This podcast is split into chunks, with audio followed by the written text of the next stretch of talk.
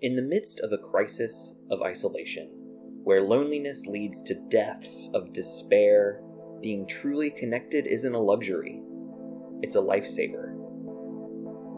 Casper ter The Power of Ritual. Bending Not Breaking, the Dragon Prince Edition. Reflections. The Queen's Soul.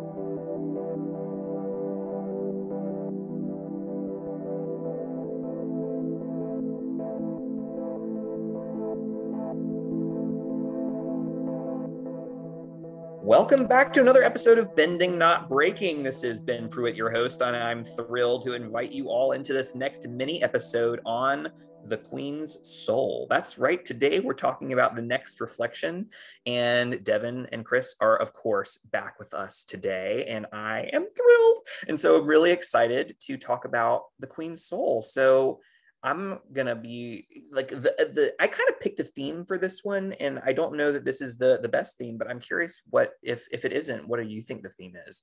Uh, the theme that I kind of picked up for this uh, reflection, this fanfic, this ficlet, is ritual, and it seems ritual is really important in this as a as a thematic piece, and I'm curious. Um, can you just tell us about the the the concept? Who came up with the concept of this? Like, what? How did this come about? Uh, well, this one is one that is definitely something that you will see come again in season four. That's so that it came from uh, wanting to tell a story that connects again to something that you will see in the season upcoming. Uh, and I, that's really all I could say about it. I'm sorry. that's okay. That's okay. That's awesome. So tell me about what ritual is for you all. And I'm, I'm like, what, what is it? What is it? How does it um, serve us? And because it's, it's pretty clear that there are some benefits from this short story, but I'm curious about what that looks like for, for you all. I'll go first just because this one, I'll, I'll be the slightly vulnerable one here. Um, I, I have OCD, which means that ritual is really important to me because it, uh, I have a brain that really wants to uh, control every sort of like instance and and uh, variable in my life to a sort of alarming degree and i've gotten a lot better over with it over the years but ritual to me is a source of of comfort of of safety of control and you know mm. right down to to very little things like um you know uh, the way the way that all my books are stacked, for example, and all my notes are sort of like organized on my desk. It's it's, it's all a very silly thing, but um, knowing that these these things are in place that I can perform and you know come out the other side of like knowing that I have done so bring brings me a, a great uh, deal of ongoing comfort and safety and ability to function. So wow, a little, little much, but yeah, no worries. Thanks, Devin. So I'm going to move over to Chris. Chris, do you have any any? What are your thoughts on ritual? Oh gosh, uh, I always tend to fall in two very different directions when I think about this, and I thought about this when I was writing this. Um, for me personally, I love patterns a little too much. I, I see them um, I think I mostly see them when they're actually there. And I try not to take it too seriously when I do see things. I'm like, that connects, but I don't need to engage with that. You yeah. know, so I I try and keep myself a little uh, unattached from that sort of thing if I can, but I like to see them anyway. It it makes me feel smart and in control when I can connect things. Um, kind of like what Devin said. Um, there is a feeling of I understand my environment and I have power mm-hmm. within it. That I think is a very human thing, no matter how, whether it's today or, you know, tens of thousands of years ago, when which is the other direction that I tend to go, where you've got um, ancient cultures who lived in a world with mm-hmm. megafauna and no technology, uh, no advanced technology, and they needed patterns that they had proven could keep them alive and safe Ooh, uh, and then also benefit them.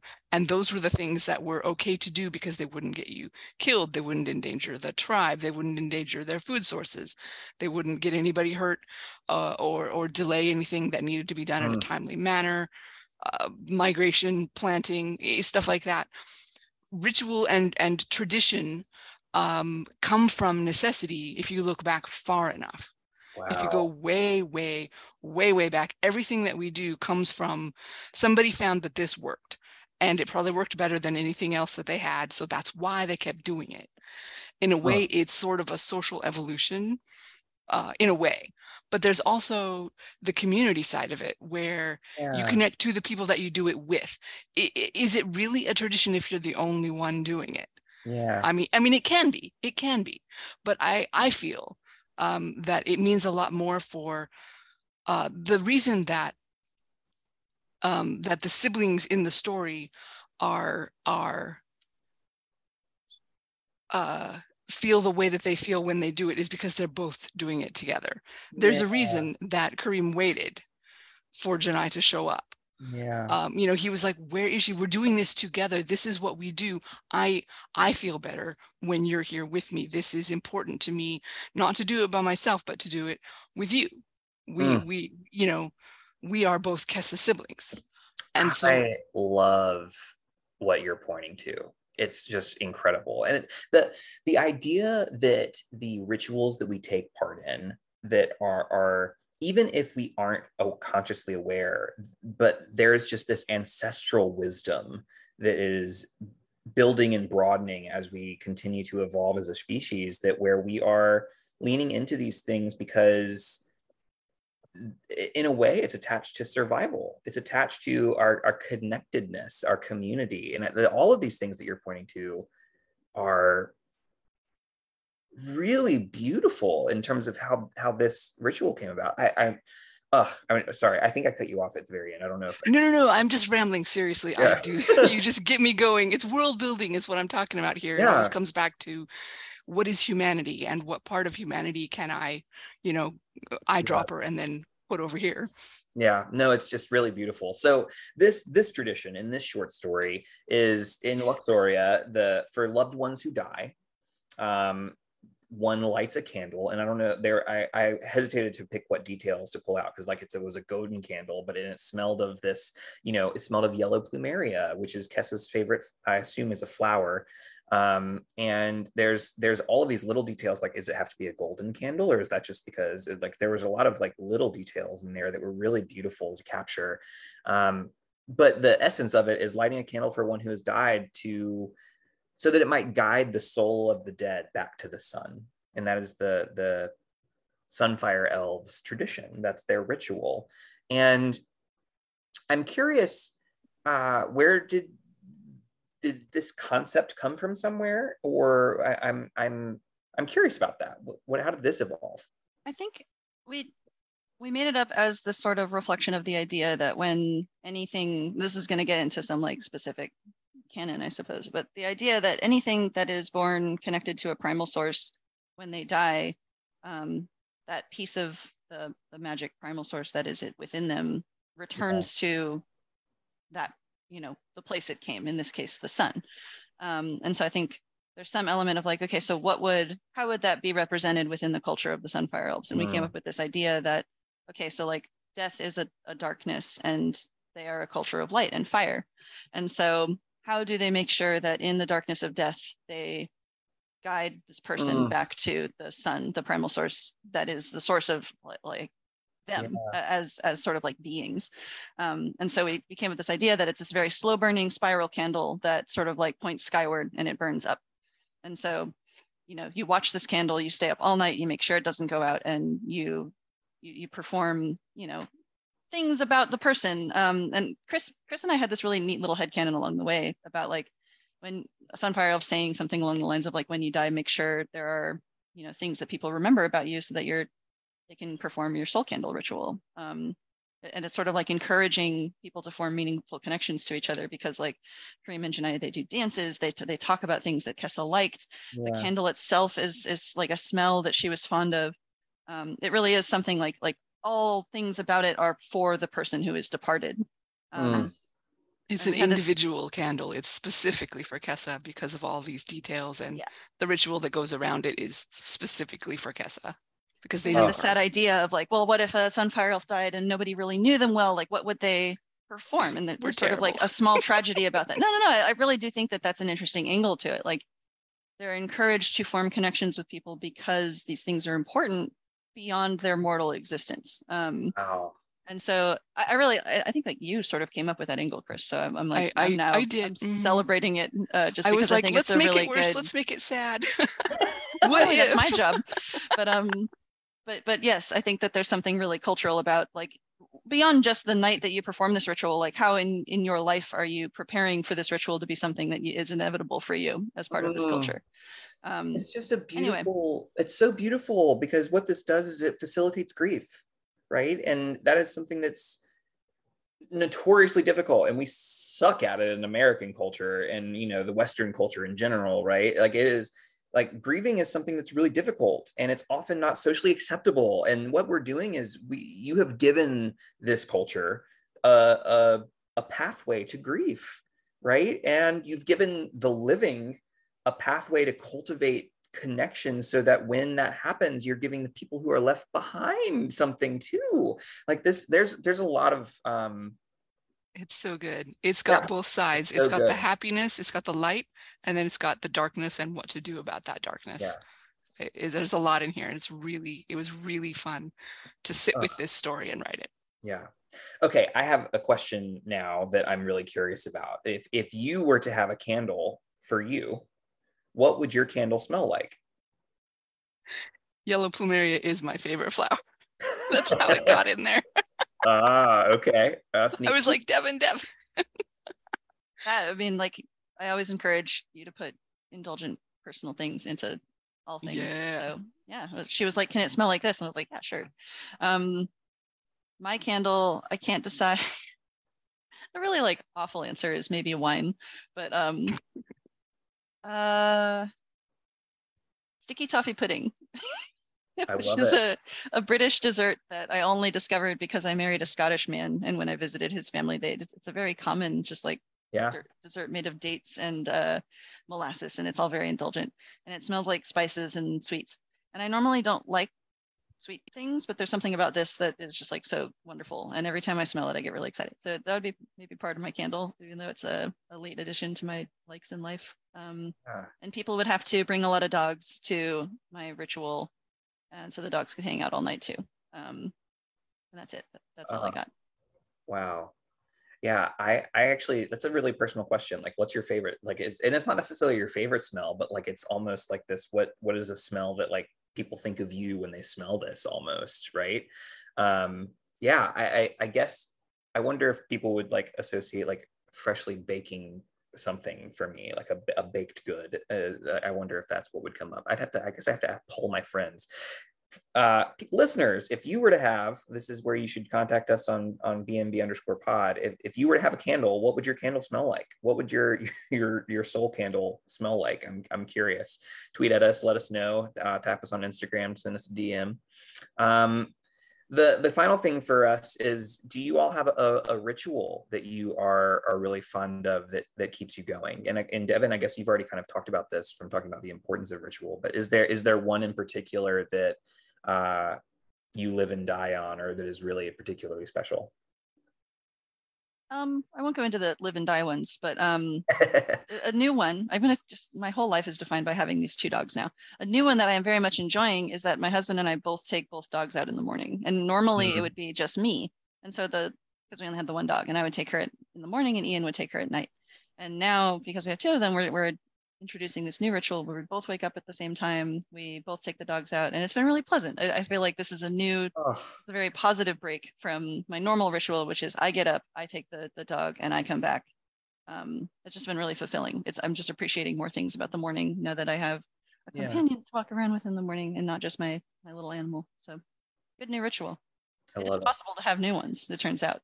turns out chris what about you Oh man, I love routines, but I'm always changing them up. Honestly, every few months, it seems like I find Yeah. something different or better and I move on. One of my favorites is morning yoga, though. I, I do a really short, it's not a long routine, it's really short uh, routine. And because it's short, I can remember to get it done and and not be like late for other things. So um, doing that before I even leave the room, it's right there in my bedroom. I've got a little mat and I do my morning yoga and I think things. It, I don't mean to, it just happens when I move that I think things and they end up being um, kind of affirmation type things. Like, I'm going to do this. And yeah. I mean it. I'm not like, oh God, I'm gonna, you know, I'm not forcing it. It just sort of comes out of me. And it uh-huh. feels really good. And it makes me feel like I'm here. I'm moving. This is the shape that I have. This is the weight that I have. This is the reach and strength and flexibility that I have to start my day knowing my shape really seems to set me in a okay now i know what i can and cannot do that's my big fence for the day is yeah. the shape that i'm in because some days i i'm not sure uh, yeah. and so doing doing my morning yoga helps me uh, to remember I don't want to say what I am, but I kind of mean it that way. Um, yeah, absolutely. What I am made of, what uh, what mm. possibilities I'm made of, and where my edges are. I love love finding my edges because then I know, you know, what side things are on. It's uh, it's important to the way that I think. So yeah, yeah. no, I love that. Oh, is there anything about this um, this little ficlet that we want to make sure we touch on before we transition into gratitude today? It's Karim's character introduction. I think yeah. uh, he'll play a role in season four. And remember what he is like in this moment, um, going into his arc in the future. Mm, I sense yeah. a subtle hint there. Yep. okay. All right. Well, thank you for this little invitation into keeping that in mind. Um, I, for gratitude today, I would like to invite us to who who are we grateful for in the um, Elven canon, and so whether it be the Sunfire Elves, whether it be Karim or, or Janai or Khessa, or anyone else in the Elven canon, we'll we'll be able to um, use this gratitude for for the elves today. Is there any elf in the Dragon Prince universe that you are particularly grateful for? Mentioned or unmentioned in this fanfic? I'm going to do a really light and stupid one. Um, I'm grateful for all of the sort of main characters, but on the side, I'm really grateful for Kazi because they are more of a sort of like yeah a normal person in the scope of you know oftentimes fantasy universes are just like all about the big players and I think Dragon Prince is definitely you know it's about people who have a role a powerful role in the world and how they shape it that's big and thematic. It's like, what do you do with power? But I also really appreciate characters like Kazi because they just they they sort of are just like a, a graduated college student who happens to have like a job that's adjacent to some of these very powerful people and yeah. i really love them i think they're just delightful because i feel like if i were actually in Xadia, i might be kind of like that they, they yeah. are akin to something that i would see myself like realistically i wouldn't be a, a very cool person in Xadia. i would just be some like bumbling like try hard and i think I, I appreciate that, that they are a glimpse into to what you know normal people in Xadia really sort of are. Wow. All right, we have Kazi and then Chris. I got a shout out to my boy Runaan. He's yes. I'm grateful for him because he's the first character that I really connected with. That'll tell you a lot about me right there. Uh, um, because without without getting really curious about okay, dude, what is up with this elf? Um, if I hadn't had that sort of curiosity, I, I wouldn't have made all the friends that I've got. I wouldn't even I wouldn't be having this podcast conversation, etc. So really, it's it's his long white elf hair. it just really yeah. got me here. Um, and and that's just it's hilarious and amazing to me. I love it. I am particularly grateful for everyone, but if I had to narrow it down, I, I'd probably like this is so hard. I I guess I would also I would pick Ethari right now. That's why this is the moment that I'm in. Um, just what we've gotten so far, and then these short stories, and then all these beautiful comics of seeing him as a dad and there's just so much joy there's just like what a what a lovely elf being i just like oh i'm just the personhood of everybody i just i I melt a little bit. Love him. That's all I'm gonna say. We're gonna I'm not feeling great anymore. Okay, this has been another episode of Bending Not Breaking. Look forward to the next episode.